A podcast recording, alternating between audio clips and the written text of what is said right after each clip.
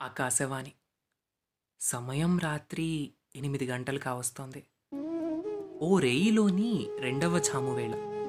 బృందావనమంతా హాయిగా నిద్రపోతున్న సమయంలో ఎప్పటిలాగానే యమున పక్కనే ఉన్న చందనపు వృక్షాల దగ్గర కూర్చున్నారు రాధాకృష్ణులు.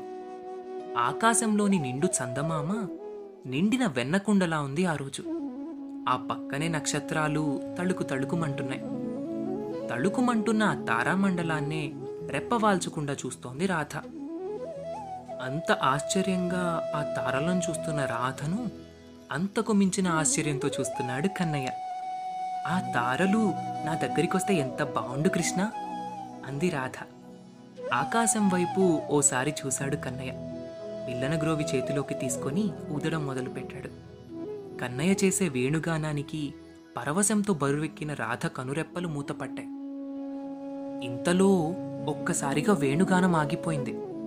ఏమైందా అని కనులు తెరిచింది రాధ. ఒక్క క్షణం ఏం జరుగుతుందో అర్థం కాలేదు. తానిప్పుడు తారామండలంలో ఉంది. మేఘాలపైన నడుస్తోంది. రోజూ అంత దూరంలో అందకుండా ఆకాశంలో మెరిసే ఆ తారలు ఇప్పుడు తన చుట్టూనే ఉన్నాయి. నమ్మలేకపోతోంది.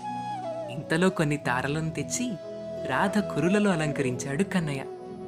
గుప్పెడు తారలను చేతిలో నింపుకొని కన్నయ్య మీదకు విసిరింది రాధ. ఆ తారామండలంలో తనివి తీరా ఆడి అలసిన రాధ కన్నయ్య ఒడిలో చేరి కనులు మూసుకుంది. మళ్ళీ కనులు తెరిచేసరికే యమున ఒడ్డునే ఉంది. కన్నయ్య వేణువుని ఊదుతూనే ఉన్నాడు.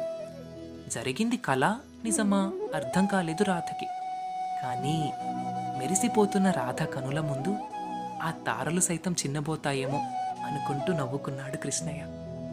నేటి మన ప్రసారం ఇంతటితో సమాప్తం.